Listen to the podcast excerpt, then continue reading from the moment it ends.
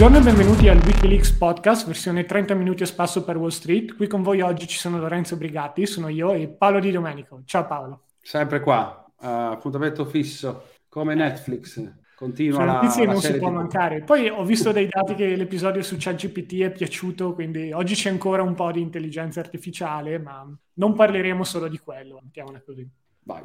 Ok, partiamo subito a cannone con la prima notizia ed è una notizia in cui dobbiamo anche fare un po' di mea culpa, a dire il vero, perché eravamo un po' scettici su come si è evoluta questa situazione. Stiamo parlando della recessione più telefonata della storia, ho citato in tanti altri podcast dicendo boh, le banche centrali stanno aumentando i tassi, ma questo tipo di inflazione non, causata, non è stata causata da elementi interni, ma esogeni, quindi è possibile che si crea una recessione, ci sono tutte le cose strane, vedremo un po' come va. E gli Stati Uniti si sono fatti nel 2022 i primi due trimestri in recessione tecnica. Poi hanno cambiato la definizione di recessione dicendo no, non, quando il PIL è negativo a livello reale, comunque ci sono altri parametri a considerare. E qui su questo podcast ti avevamo un po' preso in giro dicendo vabbè, allora adesso basta dire che non è più due trimestri ma tre trimestri, va tutto bene, quindi è facile cambiare le regole del gioco in corsa pur di avere ragione.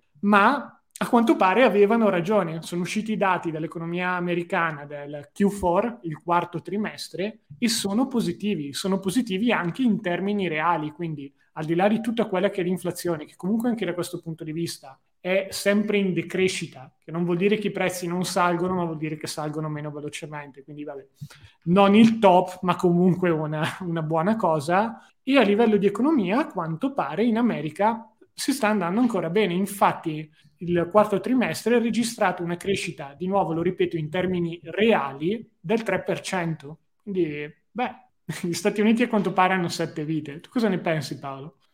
Beh, diciamo che uh, sì, mh, mm, c'era questo spettro recessivo l'anno scorso. Um, che tra l'altro era conciso con la politica monetaria della, aggressiva della Fed, infatti il mercato l'aveva presa male perché l'aveva presa abbastanza male perché il 13 ottobre l'SP fece il minimo poi che si è rivelato per ora il minimo di questo mercato ribassista, questo mercato orso, che vediamo se è finito o meno, e, e lì l'avevano presa male perché, cavolo, tutti parlavano di recessione, recessione, recessione, recessione, con quello che aumenta i tassi di interesse, cavolo, è il peggior scenario possibile. Di solito dovresti fare il contrario, cioè in uno scenario di recessione dovresti rendere più accessibile l'accesso al credito, abbassando i tassi di interesse. Invece no, questi sono trovati a fare il contrario di quello che suggerisce il ciclo economico o di quello che suggeriva il ciclo economico, perché quando c'è stato il Covid, invece di aumentarli li hanno eh, tenuti a zero, perché più o meno, a, più o meno a zero, ma diciamo che la, il carico da 12 è stato messo dalla quantità di trilioni che hanno buttato sul mercato, che è quello che non dovevano fare. Però del resto si rischiava una crisi peggio di quella del 1929 con i PIL a meno 10 quindi vabbè, gliela abboniamo. Però qua, cos'è il problema adesso? Il problema è che eh, tutti questi dati che noi vediamo, intanto bisogna capire una cosa, bisogna capire che i dati sono, non è che sono manipolati, però sai, eh, viene preso il campione, il famoso campione, e su quel campione, un po' come l'inflazione, sono una di, c'è una lista di elementi che viene, che viene presa e poi lì fanno un medione e esce il dato sull'inflazione. Anche lo stesso dato sull'inflazione, il National Bureau of Statistics, che è l'equivalente dell'Istat italiana, ha già detto che cambierà il, del, il metodo del calcolo dell'inflazione, ci metterà dentro i dati degli ultimi 12 mesi invece che degli ultimi 24, visto che la botta inflattiva ce l'ha avuta tra fine del 2020 e fine del 2021. Facendo così riusciranno ad abbassare il dato sull'inflazione in modo artificiale, così c'ha tutti, capito, c'è il soft landing famoso e va tutto a finire tutto a taraluce e vino. La realtà è... Però di nuovo, se guardiamo il trend, Paolo è comunque un pochino più positivo, nel senso non mi risulta che abbiano cambiato comunque per quanto riguarda rilevazioni di dati economici da questo punto di vista, metodologia. Sì e sono riusciti comunque ad avere dei dati più positivi rispetto a quelli di inizio anno. Quindi ecco, a me piace sempre cercare un po' il bicchiere mezzo pieno in queste situazioni. Poi chiaro che c'è ancora, ci sono ancora molte incognite sì. all'orizzonte, non si sa bene. Sì. Loro, il metodo di calcolo di inflazione sono riusciti ad attenuarlo molto, fondamentalmente perché ogni anno hanno aggiunto sempre più roba. Ora, se tu aggiungi sempre più cose, come in qualsiasi simulazione matematica, è presente quando lanci il dado n volte? Più lo lanci, più il risultato si avvicinerà sempre di più al 50-50, cioè eh, ti esce il 50% u, o il test e croce, ecco, facciamo il test e croce. Eh, per il dato bisogna dividere per 6. Esatto, fai test e croce, simuli, simuli i lanci, fai 100, 200, 300, 400 lanci, il risultato che ti verrà è sempre più vicino al, tende al 50% test e tende al 50% croce. Ora, questo qui... Lei direbbe che se la moneta è truccata in realtà... Eh, perché magari pesa di più dall'altra parte, però qui alla fine il gioco più o meno è quello, Lore, è truccato, nel senso che i dati che noi vediamo sono un medione di un medione. Alla fine, se tu vai a, come il discorso che toglieranno gli affitti, eh, non puoi togliere gli affitti. Eh, scusa, altrimenti che cazzo di calcolo è? Oppure l'inflazione core, adesso tu dimmi se l'inflazione core è normale che l'inflazione core sia l'inflazione senza i componenti di cibo e energia. Ma come senza i componenti di cibo e energia? Non è che quando vado a fare la benzina o quando vado a cominciare a mangiare quella roba io non me la cucco, me la cucco e come? E adesso dall'inflazione core, da tempo ormai, non c'è quel calcolo lì e la Fed guarda quella. Quindi il fatto che l'inflazione sia calata non mi basta non mi basta, capito? Anche perché un milione di roba, alla fine l'inflazione, quella reale, è a doppia cifra, però chiaramente questo qui non si può dire, altrimenti il tasso dovrebbe essere al 20% e domani mattina ci giochiamo il sistema finanziario mondiale. Ma comunque, al netto di questo, c'è un problema sul discorso dati, economia e roba. Il problema è uno, e cioè che l'economia USA, di fatto l'economia mondiale, è sostenuta da una cosa che si chiama credito. Fondamentalmente, se non ci fosse il credito e quindi non ci fosse l'uso, diciamo, sconsiderato, quasi depravato del, di una cosa che è chiamata credito o chiamato anche, diciamo, debito, ecco, perché se il credito di uno è il debito di un altro, eh, no, viene giù tutto. Cioè, c'è una quantità di indebitamento che fa paura. Gli americani sono indebitati come non, come non mai nella Guarda, storia. Anche quindi... quella è una non novità da questo punto di vista. Credo che sia così boh, dal 2010, se non prima addirittura. È proprio un sistema ma molto... È un sistema che è malato, ma in questi tempi qui c'è una quantità di debito che no, no, non si riesce neanche a, a, mettere nero su bianco, cioè stiamo parlando di oltre 300 trilioni di dollari. Io non so se la cifra è, cioè tu fai conto che il PIL mondiale sta sui 90 trilioni, 90-100 trilioni, qui stiamo parlando che il debito è tre volte il PIL, eh, signori, non so, quindi quando tu vedi la crescita economica al più 2,5, più 3, ma che cazzo di crescita, da che sare, sarebbe recessione dalla vita allora, cioè di fatto se tu guardi gli ultimi dieci anni di crescita non ce n'è stata, perché se tu guardi la crescita, sì, crescita però fatta col debito, allora togli quel debito lì, allora tu dici però le economie non possono salire senza, ma qui c'è stato un uso sconsiderato un uso sconsiderato che chiaramente non è che ha indebitato eh, famiglie, imprese, stati, perché lì poi c'è eh, margin, eh, margin, debt sulla borsa, prendere a prestito i soldi per andare in cioè, una, cioè siamo in un sistema economico Quelli mondiale. I margin debt sono stati puniti tutti l'anno scorso, mi sa. Ah, beh, che cazzo, per forza, ecco, richiesta margine è normale, ma capisci bene che zero soldi in banca, questi altri in America hanno azzerato i, hanno azzerato i soldi in banca. Uh, ricorrono al debito come se non ci fosse domani, adesso iniziano ad aumentare le delinquency, i, i, i, i ritardi, perché quando tu hai sulle carte di credito revolving il 25% di interesse, zio, cioè capito, le macchine ti iniziano a ritirare la macchina, ti iniziano a bloccare le carte di credito, ti iniziano a tirare dentro le case, mutuo e tasso variabile che la rata è triplicata. 2500 euro di rata al mese, come cazzo una rata che stava ad 800 euro ieri, cioè allora eh, 800 dollari ieri, vedi, quindi i PIL, quella roba così, sì, ma è come un malato eh, che, che, che, tu continui a dargli eh, svariate CC di adrenalina e quello lì sta in piedi e sembra che sta bene. E appena gli togli la, la siricata di adrenalina, quello lì ti collassa solo con le compulsioni. Quindi questa oggi... No, così, adesso siamo nella fase comunque dove si sta un po' cercando di ridurre il dosaggio. Infatti ci sono già dei settori classici dell'economia americana l'immobiliare, oh, per dirne uno che tu, tante volte avevamo detto anche in altri vecchi podcast, sì, l'immobiliare in Italia soffre un po', cioè, con sempre tutti i chiari limiti della definizione di immobiliare, perché ci sono mille mercati immobiliari, eh, esatto, anche in esatto. Italia se uno c'è un bilocale a Milano non sta morendo di fame, ma spero che questo ormai si sia capito, ma l'immobiliare in medione negli Stati Uniti era uno dei mercati che aveva tirato di più negli ultimi dieci anni, anche lì con zone magari un po' più strategiche, zone meno, ma in generale si andava bene, e invece nonostante l'economia, i dati economici siano stati semi positivi o comunque non negativi, l'immobiliare sta soffrendo in questo periodo. Quindi se vogliamo andare a cercare il pelo nell'uovo su cosa potrebbe far rallentare ulteriormente l'economia, potrebbe essere il settore immobiliare, che non è solo l'immobiliare in sé, ma tutto un indotto intorno di persone che lavorano, di contractors, no, non mi viene il nome in italiano, fornitori, cioè tutte quelle persone, i carpentieri, tutta la gente che viene a sistemare le case. Mm che costituiscono una parte molto grossa dell'economia reale. Quindi da questo punto di vista è stato interessante anche vedere come l'immobiliare, che solitamente è considerato uno dei settori più trainanti quando le cose vanno bene, non si sta comportando così negli Stati Uniti. Il grosso dell'aumento del PIL è stato dovuto ai servizi e forse un caso contrario di, cioè non un caso contrario, ma un caso successivo di revenge spending. Ne avevamo parlato tante volte nel 2020-2021, mm. la gente era a casa, non sapeva cosa fare.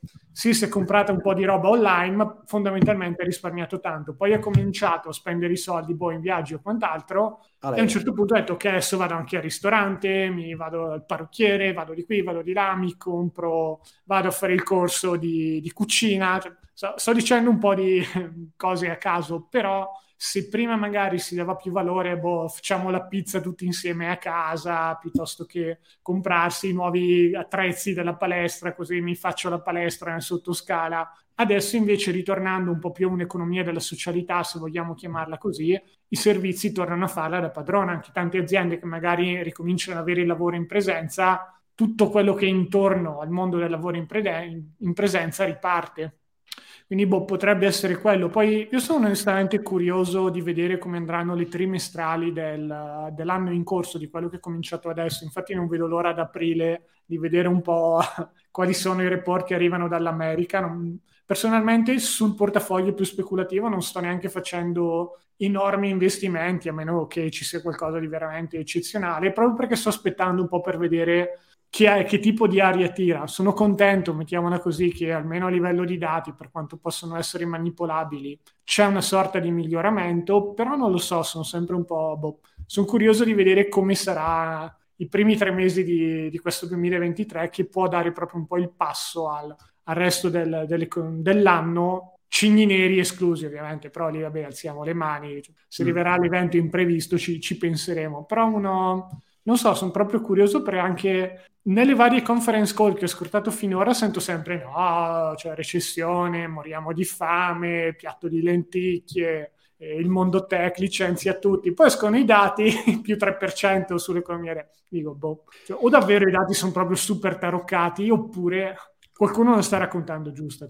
Ma è per quello che dico sempre, eh, come cazzo... Allora, vedi, tu come... Voglio dire, al netto che Uh, ma mettiamo anche, facciamo anche l'ipotesi folle, non è così, eh, perché tanto viviamo nel mondo della manipolazione e eh, i dati sono truccati, comunque al netto di quello li, li calcolano come vogliono, cioè capito? Gli danno una mano de bianco e sono be- sono sempre belli. O come il discorso, eh, il mercato è salito per quello. E poi il mercato, poi per le stesse ragioni, cioè per la ragione contraria è salito lo stesso, cioè la stessa cosa, non ne vediamo fuori. Ah, più che altro... Mi viene in mente un che... po' come il mondo cripto che continuava a scendere quando c'erano i vari exchange che erano saltavano come birilli, poi l'ultimo che è saltato, siccome è saltato in un periodo in cui il mercato in generale, i mercati finanziari in generale sono ottimisti, se ne sono sbattuti tutte le balle e se uno va a prendersi una criptovaluta qualsiasi da inizio anno farà dal più 40 al più 80%.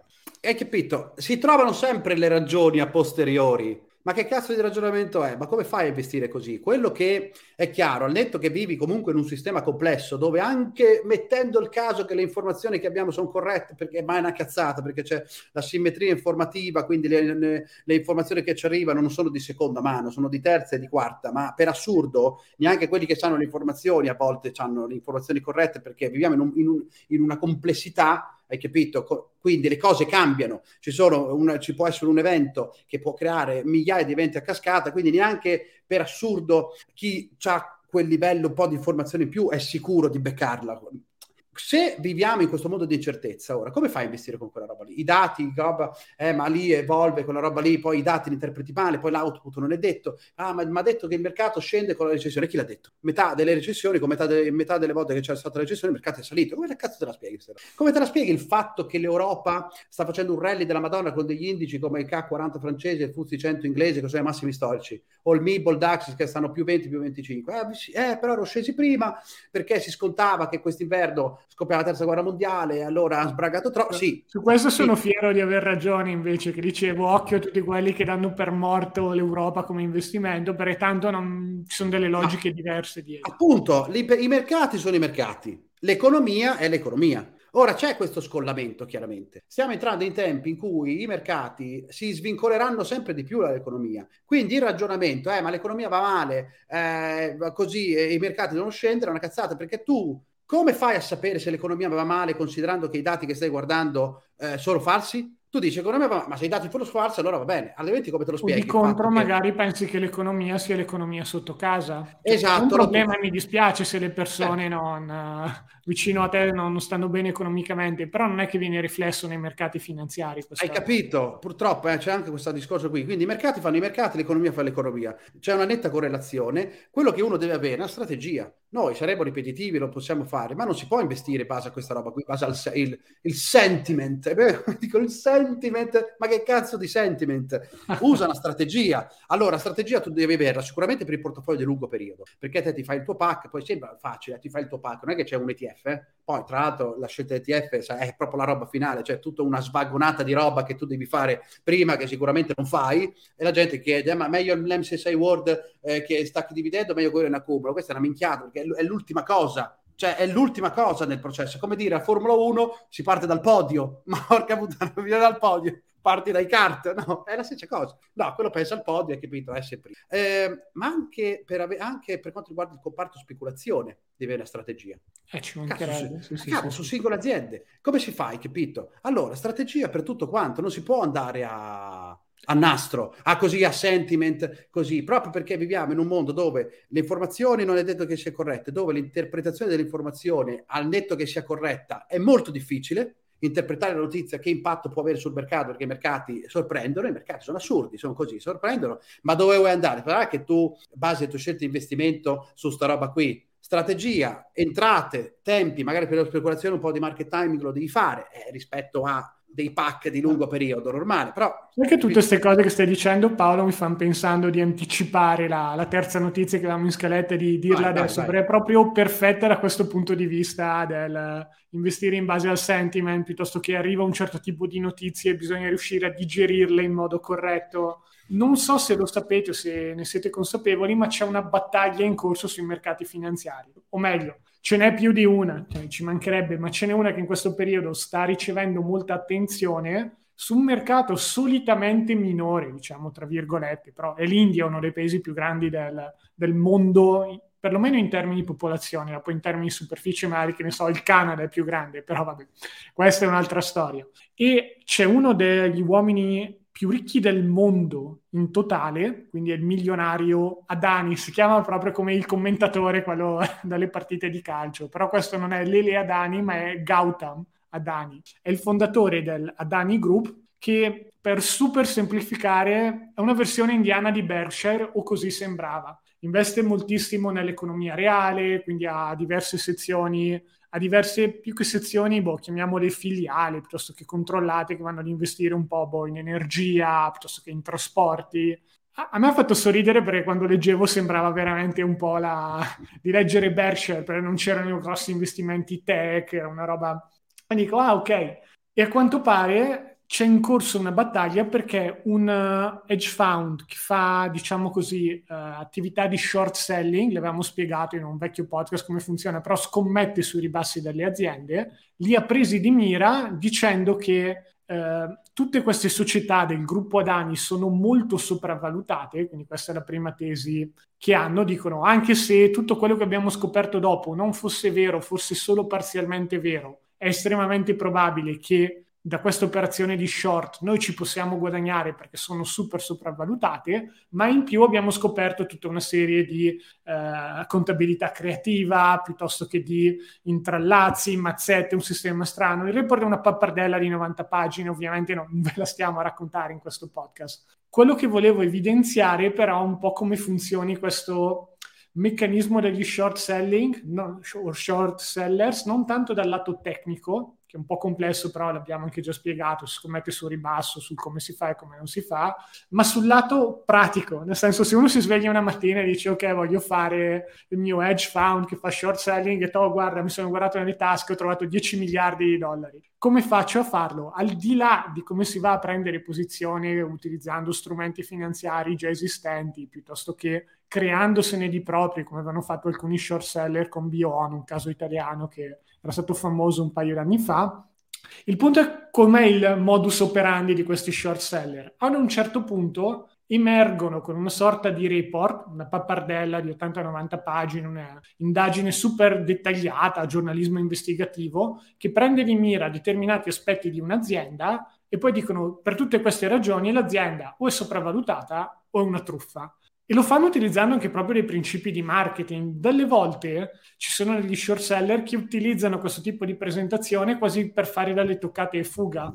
Sanno che hanno costruito una buona reputazione, quindi se dicono questa azienda è brutta, tra virgolette, deve scendere, c'è una discesa per i mercati, dicono boh, vendo, dopo, vendo prima e poi ci penso dopo se effettivamente è la cosa giusta da fare, approfittano di questa discesa, chiudono la posizione e poi hanno portato a casa un guadagno. Certo non è un gioco che possono ripetere cento volte perché altrimenti poi la reputazione viene meno, però è diciamo così un'ulteriore spinta che serve a massimizzare i loro rendimenti.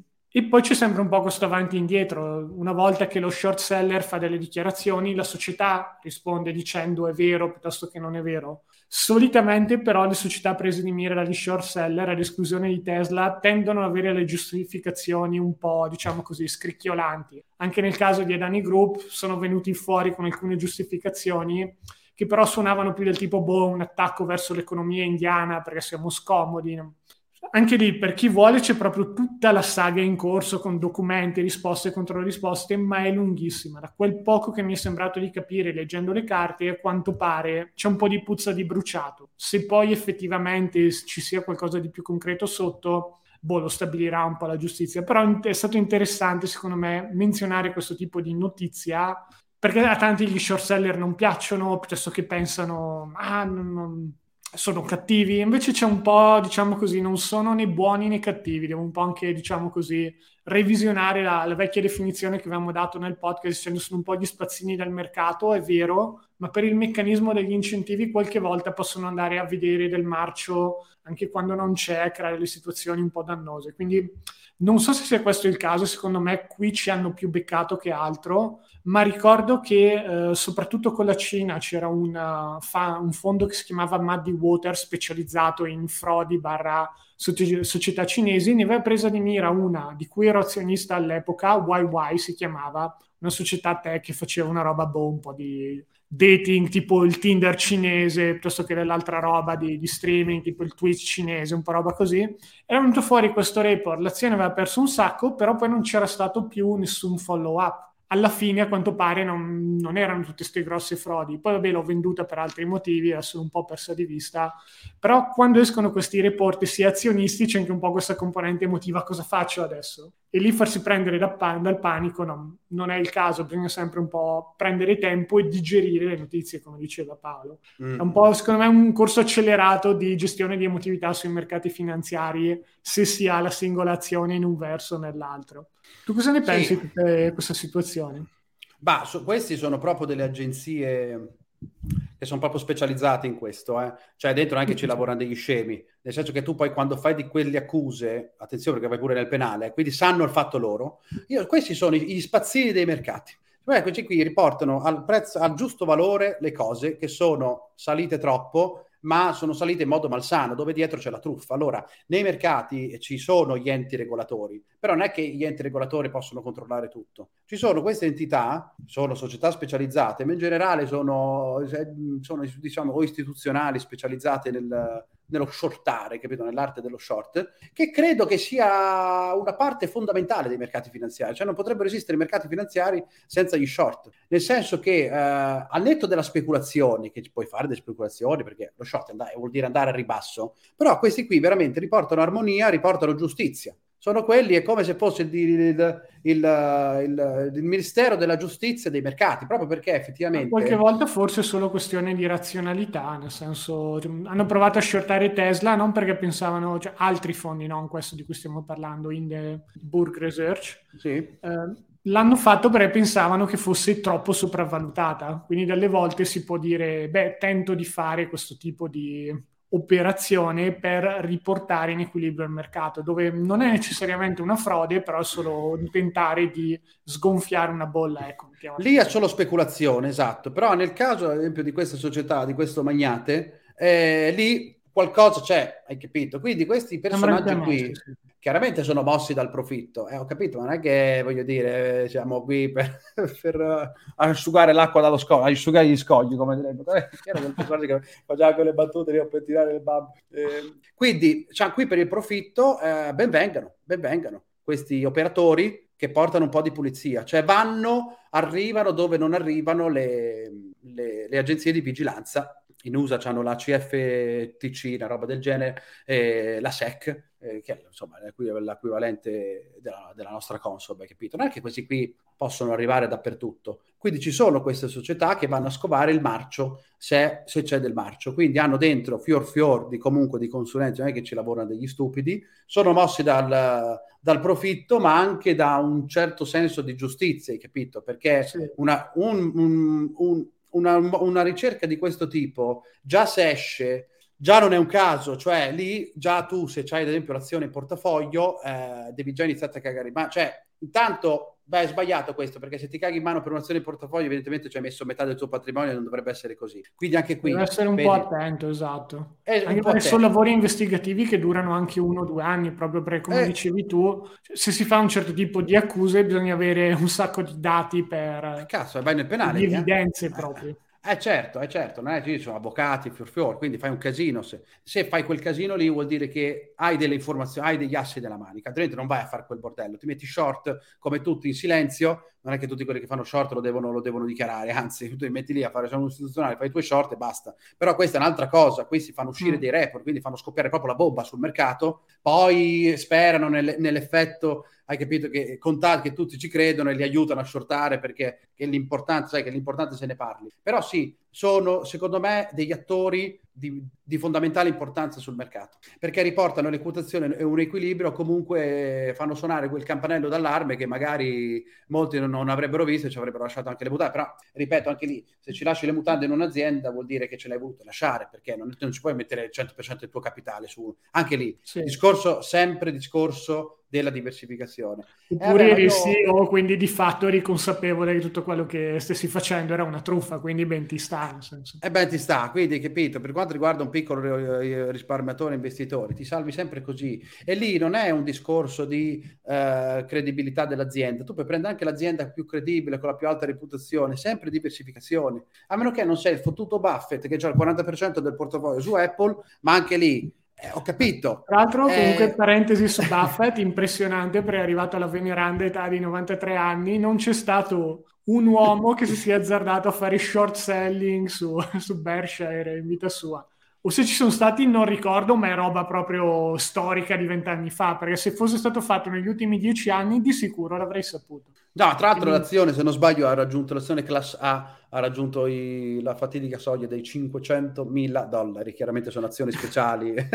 Le altre era, quelle era quella cifra che poi non poteva più essere listata. Cos'era sul Nasdaq o sull'altro exchange, dove erano che gli saltavano tutti i sistemi perché erano... Sì, sì, sì, assurdo, spettacolo. Sì, sì, sì, Berkshire. Lì Berkshire forse, sai, mi viene da dire che avrà problemi quando purtroppo eh, il King verrà a mancare, lì c'è, c'è, Manger, però non è che è un giovinello, un, anche lui. Eh, lui Hanno poi... già presentato il team che, che, arriverà dopo, bisogna vedere quanto... Per sostituire Buffett e Manger hanno dovuto prendere quattro persone, non ricordo i nomi di tutti, Greg Abel... Eh... Ah, non mi viene ah, beh, il nome di quello sì. che lavora nelle assicurazioni. Greg Abel dovrebbe essere il CEO. Ajit, qualcosa indiano, dovrebbe essere il responsabile della parte assicurativa. E poi ci sono Ted Comb e Ted... Mi pare che siano i due TED in carica del portafoglio di investimenti. Sì, Anche sì, loro sì, comunque non erano magari Buffett, ma dicevano, boh, mi hanno fatto vedere i numeri, diceva Buffett, lo Standard Poor's con il loro portafoglio, con i loro 2 o 3 bilioncini, miliardini, sì, sì, sono riusciti a batterlo, quindi dai, vabbè, pazienza, ci, ci arrangeremo due... con loro sono quei due che gli hanno introdotto qualche azienda tech da comprare, tipo, tipo la Amazon. Cioè, detto, oh, tutto, be- c'era, eh, tutto bello, sto cazzo di portafoglio inizia a mettere dentro qualcosa, infatti poi Buffett ha lui stesso dichiarato che non comprare Amazon ai tempi, dopo quando era più bassa, è stato un errore, però almeno Apple nel 2016 le ha comprate e direi che per ora, per ora ha fatto bene. Però anche lì, vabbè, allora questo le becca tutte e compro tutto Berkshire. Eh no, l'azienda più sicura al mondo, è un conglomerato, viene a mancare il King, ti fa meno 20 Berkshire, poi magari ti recupera, però eh, vedi, non sei mai sicuro, è un po' come fare lì su Tesla, ma Tesla è Musk, e Musk è Tesla. Sono sì, quelle sì, aziende dove sono aziende, è l'azienda uomo,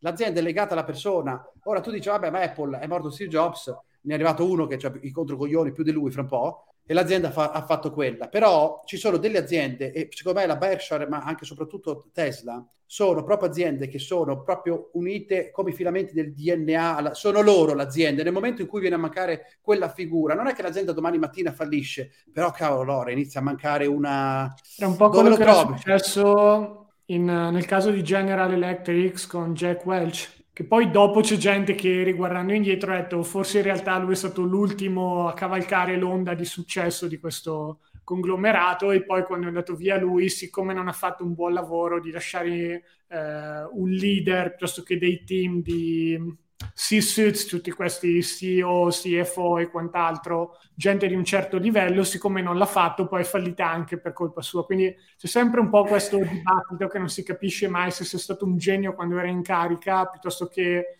un fortunato essere nel posto giusto nel momento giusto, arraffare l'arraffabile e poi andarsene. Forse la verità sta un po' nel mezzo, non so bene esattamente qua, a quale dei due estremi sia più vicino, però mm-hmm è chiaro che c'è sempre un uh, il CEO nelle aziende più di successo è veramente una figura troppo importante. Quando viene a mancare è davvero un terno all'otto. Magari ti va bene, come nel caso ah. di Tim con Apple, magari ti va male, come un sacco di altri casi. L'ETF, da questo punto di vista, o meglio, un ETF ben diversificato, eccetera, eccetera, è assolutamente impermeabile a questo tipo di problemi. Cambiano le società che sono al top, cambierai, il management cambia automaticamente in base al tipo di società che si trovano al top in quel momento. Eh, sì, sì, sì. Tu guarda quando è andato via Bob Iger da Disney, che cazzo ha combinato quell'altro. Poi sì, lì sì, magari sì. Scende, scendeva lo stesso. è tornato adesso, ma boh, chissà eh, se... Perché è stato, gli è stato fatto un bel danno quindi, all'immagine. Quindi vedi, non c'è niente da fare. Sulle singolazioni, eh, chiaramente, ci sono, si può fare l'investimento. Eh, ce l'abbiamo noi una membership, si chiama Tradix, io ci sono dentro fino al collo con... Uh, con Sergio, scrivetevi alla staff, chiedete Paolo Di Domenico che mi ha detto come investire in azioni ad alto potenziale. ah, l'abbiamo detto in uno dei podcast sempre verdi che siamo un, un, podcast che è libero da poteri indipendenti, però abbiamo i nostri sponsor, quella volta era Planix, il podcast, il podcast di oggi invece è offerto da Tradix. Eh no, perché magari uno lo sa, hai capito? Ma questi azione, azione, parlo di azioni, ma che cazzo c'hanno sulle azioni? Cioè, abbiamo Tradix. Sì, sì, sì. Cioè, abbiamo Tradix, siamo lì dalla mattina alla sera con Sergio, portafoglio, fatto due portafoglini eh, con azienda ad alto potenziale, insomma, c'è, c'è, della, c'è molta carne al fuoco, staff, eh, Paolo Di Domenico ha detto che c'è lì fatemi sapere di più esatto. su questa roba qui, eh. altrimenti Lore qui non vi siamo... Mi piace il podcast, vi piace investire in azioni, Do- eh, dobbiamo essere il nostro sponsor siamo... raccomandatissimo. No, dobbiamo far vedere che siamo skin in the game, hai capito? A me mi sta su coglioni quelli che parlano e poi non hanno i soldi investiti. No, no, noi siamo investiti pure in aziende singole, così ultra spe- oh, speculative. solo con il giusto. Sempre con, sì, sì, sì, sempre con il giusto. Se, se, se, avete qualche domanda e vi volete divertire, scriveteci che tanto lì c'è, c'è Polpi, l'altro Lorenzo, che ormai risponde peggio di chat GPT.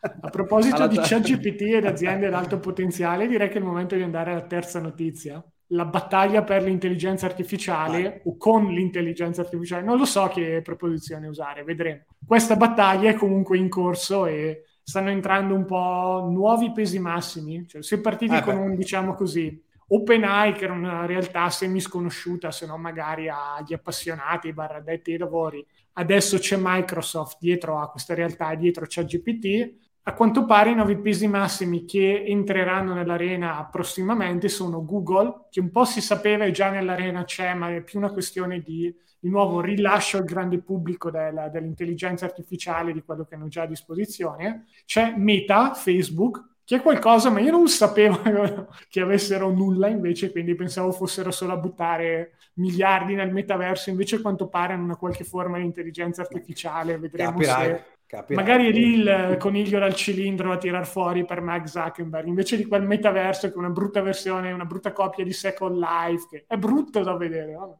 Mette proprio boh, cioè, lo, il mio falegname con 30.000 lire e Paint lo faceva meglio tutte le volte con, che vedo il... Con Paint 3D però, eh, però è Paint 3D, non è Ma anche col 2D veniva meglio. Schifetto. E poi c'è la nuova realtà cinese, Baidu, cioè nuova, oddio, è in giro da decine di, decine di anni, non lo so, però sicuramente dieci anni, uno dei siti più dominanti, se non il più dominante in assoluto nel settore della ricerca su internet di informazioni, quindi è il Google cinese, to, se vogliamo semplificarlo. Anche Baidu sta per rilasciare la sua versione intelligenza artificiale, quindi come era prevedibile si sta un po', diciamo così, riempiendo il il settore di, dove pare che ci sia, diciamo così, la nuova tecnologia, entrano sempre un sacco di soldi, si potrebbe andare in hype molto presto. La notizia che mi aveva interessato di più in tutto questo era proprio relativa a Baidu, non solo perché sono azionista, no, non è un consiglio di investimento, sì, ci sto perdendo soldi, però è il fatto che la Cina ha un approccio diverso al mondo delle tecnologie rispetto all'Occidente. Se sull'Occidente, in Occidente, Google ha fatto dei discorsi del tipo non vogliamo rilasciare la nostra versione intelligenza artificiale perché poi abbiamo rogne, non è chiaro dove si collochi, in che livello di copyright, ci sono avvocati che stanno cercando di capire se il materiale prodotto da ChatGPT, prima di tutto è soggetto a copyright, la risposta è no perché non è stato generato da un umano, perlomeno a meno che non cambino la legge. La risposta numero due è copyright infringement, va a pescare proprietà intellettuale di qualcuno e lì si sta dibattendo, si vedrà un po' dove andrà a finire. In Cina questi problemi non ci sono ti dicono ah, butti dentro tutti i dati in una qualsiasi intelligenza artificiale per allenarla, sì sì va bene, brum. tempo zero, terabyte, non, non, mi ricordo neanche il nome di quello sopra i terabyte, giga million byte, come cazzo si chiama, di dati, entrano, fanno training e via, quindi potrebbe essere che a sorpresa alla fine l'intelligenza artificiale migliore sia quella cinese per il numero di dati. Poi di nuovo sto parlando da assolutamente profano, quindi non, non so se abbia letto una fesseria nel caso, scrivete a staff con se c'è qualche esperto di machine learning, algoritmi, vogliamo saperne di più. Però potrebbe essere un risvolto interessante a cui tanti non stanno pensando, lato magari corsa verso l'intelligenza artificiale. Sai, allora, vedi, parliamo sempre di quel discorso. Chi eh, farà soldi eh, sarà chi avrà i dati in mano. Eh, vedi, non a caso, di che aziende sta parlando? Microsoft, Google, Meta e compagnia cantante. Anche Baidu, Baidu è famosa per cioè, il sistema Apollo, lì quello di intelligenza artificiale legata alla guida autonoma, con i taxi autonomi che ti vengono a prendere per strada. Quindi eh, questa è la partita che si gioca Uh, c'è anche Facebook, perché Facebook non è un aggregatore di dati, anzi, cazzo, c'è i dati più sensibili perché c'è i dati delle persone. Poi ce l'ha anche Google, poi dice, vabbè, ma quelli Google sa quello che, che scrive, perché non usa una VPN, roba così, ma anche Microsoft, sono tutti aggregatori di dati. Chiaramente tu con i dati non ci fai niente, ho capito, ho questo database di dati e adesso che cazzo ci faccio? È lì, e lì c'è il machine learning, eh, c'è il deep learning, c'è intelligenza artificiale. L'intelligenza artificiale funziona meglio se c'ha più dati è perché, è perché quella, più dati ha, più riesce a avere una qualità, Tom, più dati di qualità, perché poi c'è anche un discorso di input, perché, perché se quel chat GPT quando io chiedo una definizione della cosa, quella la va a prendere da Wikipedia. A me però che cazzo me lo dice che Wikipedia ha la versione giusta dei fatti, vedi? Siamo, siamo, sempre lì, quindi attenzione perché come per i social, dove si creano certe volte delle bolle di realtà distorta, perché ad esempio passa solo c'è un argomento, hai capito? C'è un argomento e passa solo una versione di quel cazzo di argomento. Non è che c'è la versione B, no, c'è quella se non, eh, se tu alzi la mano e dici no, guarda, secondo me, e hai chiaramente autorevolezza nell'opinione, cioè, ecco, altrimenti, come diceva Marco Aurelio, l'opinione di 10.000 uomini non vale nulla se nessuno di loro sa niente sull'argomento. Cioè, se tu dici, eh, vabbè, ma la fisica nucleare, e poi c'è quello di 15 anni eh, che sì. mi dice tu spari cazzate, vaffanculo. Cioè, tu puoi dire, puoi dire quello che, cioè, puoi ribattere. Io sono d'accordo che voglio ascoltare la tua opinione, ma la tua opinione deve essere autorevole, cioè devi essere un fisico nucleare come il primo che ha fornito il primo, eh, la prima, la prima, il primo postulato, come cazzo si chiama. Quindi c'è un problema di autorevolezza perché tu non sai effettivamente quello che ti sta infamando chi è, hai capito? Quindi eh, il colloquio va bene, quindi non scadiamo anche queste cose. Il problema è che c'è comunque una problematica legata al fatto che ci sono delle informazioni o ci sono dei temi che vengono analizzati dal, dal punto di vista monodirezionale. Cioè così, quello è il dogma, è dogma, cioè non c'è più il confronto, è dogma come il dogma religioso, se, se quella è la verità, il resto sono terapeutisti, eh, eh, complottisti e tutta questa roba qui. Quindi questa problematica c'è, però chiaramente, quindi se questa intelligenza artificiale va a prendere la, il, il, diciamo, la definizione, quella definizione, io vorrei un confronto su quella definizione, cioè siamo sicuri che quella definizione non è storpiata no, non si vuole far passare una versione così. Poi ci sono delle cose che sono così e basta, non è che puoi dire che il nero è rosso. È nero, è nero, cioè non è che lì ci può essere una delle critiche mosse finora eh. all'intelligenza artificiale che dà delle risposte ma non sono completamente accurate o comunque non, non sempre è la definizione di base Esatto, è la definizione di base, quindi il problema è questo qui, cioè ci deve essere prima un confronto sulla qualità dei dati che il mondo produce. Il confronto chiaramente deve essere fatto tra persone autorevoli. Allora, di clima deve non parlare 100 scienziati.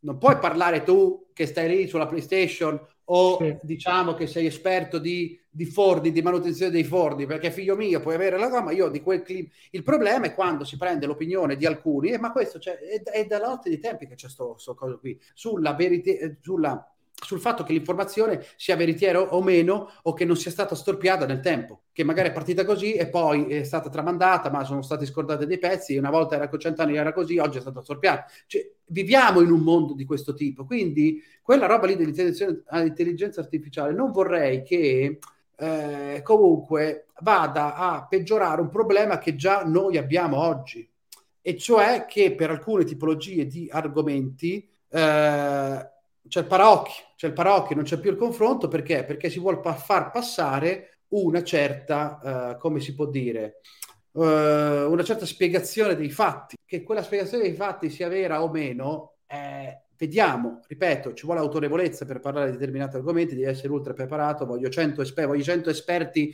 mondiali su quell'argomento e voglio un confronto tra di loro. Ecco, quando tutti e 100 sono d'accordo con una cosa, forse qualche domanda me la farei poi sai Lore, quindi se, se poi l'intelligenza artificiale eh, eh va, eh, riprende quell'affermazione perché dà definizione e poi eh, si scopre che la definizione è una definizione così perché ci sono certi poteri che vogliono che sia così, non è più un'intelligenza artificiale, è una deficienza artificiale, quella roba lì poi crea dei casini.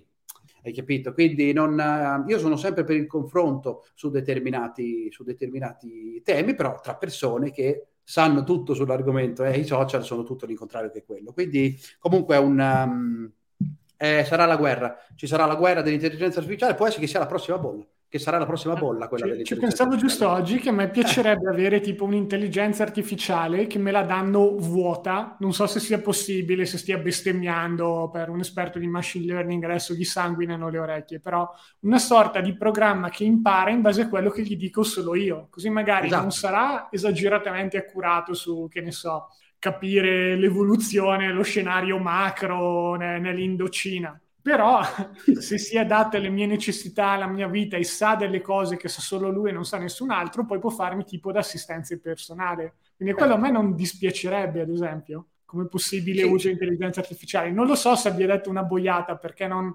Stavo pensando se le informazioni che gli do questo tipo di intelligenza artificiale potrebbero essere sufficienti e creare dei pattern, di non lo so, incoraggiamento, verso capire cosa dire, cosa fare, cosa non fare. Magari non varrebbe la pena perché una versione bianca in realtà non esiste, non lo so, è proprio una roba. Sto cercando un po' di approfondire questo mondo, ma mi sento ancora ignorantissimo. Però non mi dispiacerebbe una sorta di versione personalizzata dell'intelligenza artificiale, non un'onniscienza, la andiamo a servire tutti i nostri. Eh, certo ma una roba più piccola, più settorializzata. Ne sto testando una, ad esempio, adesso che va a pescare informazioni nei report di società americane, quello che hanno detto, tu gli chiedi, ok, cosa ha detto Mark Zuckerberg nell'ultima call di, di Facebook? Vedi, eh, ha detto che sì, hanno guadagnato questo, queste sono le cose, ed è un modo per fare ricerca in modo molto più veloce. Poi è ancora chiaramente all'inizio, roba imperfetta. Certo, certo, certo.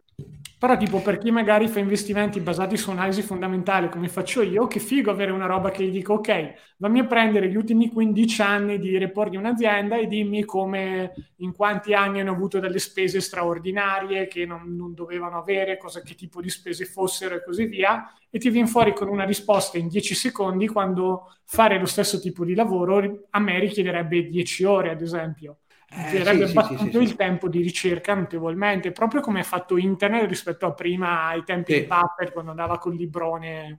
E, e, che, sia, e che sia più eh, vuota possibile dei pregiudizi. Non deve essere intelligenza artificiale, l'intelligenza artificiale deve imparare, quindi se ha fatto un errore deve capire che ha fatto un errore. Ora però se quella è preprogrammata, cioè ha dei paletti, perché non si può andare oltre un certo, una certa comunicazione che poi se scavi e sai, sai usare le leve giuste alla fine gliele, gliele storci le informazioni. Però se ha dei pregiudizi se ha dei bias come ce li abbiamo noi, se parte de- degli assunti sbagliati, perché è proprio la base delle informazioni che va a prendere che è sbagliata, e cazzo fa la stessa fine dei social network, che poi cosa fanno? Dividono piuttosto che unire e poi la gente si va a, a ammazzare nelle piazze perché nessuno vuole più sentire quello che ha da dire la controparte. E questa è una grandissima problematica perché se tu ci fai caso, oggi il mondo è, più, è sempre più diviso al 50%. Non c'è più il confronto, hai capito, che può unire delle persone. No, o sei nero o la, passi, eh, o, o, la, o la pensi in un modo o la pensi in un altro. Hai capito? Non c'è un confronto. Il confronto, sai qual è? In piazza che ci si ammazza. Scoppa la guerra civile. Questa è la base per la guerra civile, quando ognuno, le, le parti non, non, no, no, non, vuole, non vuoi sentire ragione, cioè parti dal presupposto che quello che dice l'altra parte è sbagliato. E allora occhio, perché poi non si fa altro con questa roba, non si rischia altro che esacerbare ancora di più questo casino che sono stati i social con il discorso dei fact checker di sto cazzo. Ma chi è che mi dice che i fact checker di i fact check dicono ah, questa informazione è falsa, ma chi l'ha detto? È fuori contesto, ma chi l'ha detto questa cosa qui? Chi, cazzo, chi controlla i fact check? Siamo sempre lì, allora, capito? Chi controlla i controllori? Allora, chiaramente deve essere adottato un sistema di controllo, è quello che sta cercando di fare Musk con Twitter, che sta venendo fuori della merda mica da ridere, perché sta prendendo il vaso di Pandora su determinati argomenti. Però, santo Dio, lo so che è una roba eh, grave, eh, però, eh, voglio dire, o si va in anarchia totale, lì chiaramente non va bene perché dopo tutti dicono tutto, però attenzione anche al sistema di controllo che metti, perché purtroppo eh, può avere delle mancanze eh, mica da ridere. Quindi eh, vediamo, vediamo, è una bella sfida, sarà una bella sfida. Sì, sì, Comunque, sì. Come, come, come, strumento per determinati tipi di persone, di lavori, è sicuramente uno, uno, uno strumento eccezionale. Poi se qualcuno ha dire... l'intelligenza artificiale che fa da segretaria o segretario, beh, non ho preferenze di sesso, comunque mi scriva o su LinkedIn o a staff, così la usiamo tutti. Sono più che aperto per testare il personal assistant virtuale. Gli voglio eh, già sì. bene, no? ancora non c'è, già lo amo. Quindi... Sì, sì, sì, sì. Eh, ci sta. Io l'altra volta gli ho chiesto quanto vedi l'SP a fine anno, ma, no, e dice, eh, ma i mercati sono impossibili da aprire. Ho capito, lo diciamo anche noi, però eh, chiacchieriamo. No, quello ce la devi faccia, dammi in base ai calcoli ultra astronomici della fisica quantistica, della singolarità dell'universo. Questo è l'SP affiliare. Eh, ne parliamo, invece no. Definizione è, cioè, rimane poi sulla definizione, capito? Allora è un dizionario, è un dizionario molto più... È un Google. Alla fine è un Google che mi dà la risposta, quella targetizzata all'inizio, che è quella che Google mi può far vedere, poi tutti gli altri siti non mi fa vedere un cazzo. Ma cos'è questa roba qui? Eh, io voglio avere l'alternativa, fammi vedere e poi scelgo quella che è complesso, Lore, l'argomento è complesso, non ci abbiamo ancora cavato un ragno dal buco e i problemi che abbiamo oggi sono questi, grandi argomenti che dividono la società, evidentemente qualcuno non ha trovato la soluzione, ma forse non perché non c'è la soluzione, ma forse perché non è così semplice da trovare, è molto complessa come cosa, quindi vedremo, vedremo se ci sarà un'intelligenza artificiale o una deficienza per me un po' di entrambe, un po' Allora, lato umani di deficienti ne abbiamo parecchi, quindi lato umanità, adesso vediamo un po' se anche i robot si divideranno tra deficienze artificiali o intelligenze, vedremo. Già, già esistono, non mi ricordo in quale podcast l'ho detto, ma avevo raccontato la... o forse no, lo, lo dicevo parlando con un collega, la mia cattiva esperienza con il chatbot di Coinbase, quindi se c'è qualcuno che sta sviluppando intelligenze artificiali per il customer service, dovete decidere da chi partire, andate da loro, non vi preoccupate che hanno una roba così schifosa a livello di, di, chatbot che non si può fare peggio di così. Ne posso fare io uno migliore che non so neanche programmare, non so neanche scrivere Hello World. Non riesco ah, cioè... a fare neanche quello, ma posso fare una roba meglio di quello che è Coinbase adesso. Mio nonno, mio nonno sulle, sulle Alpi mi rispondeva meglio a questa domanda. sì, sì.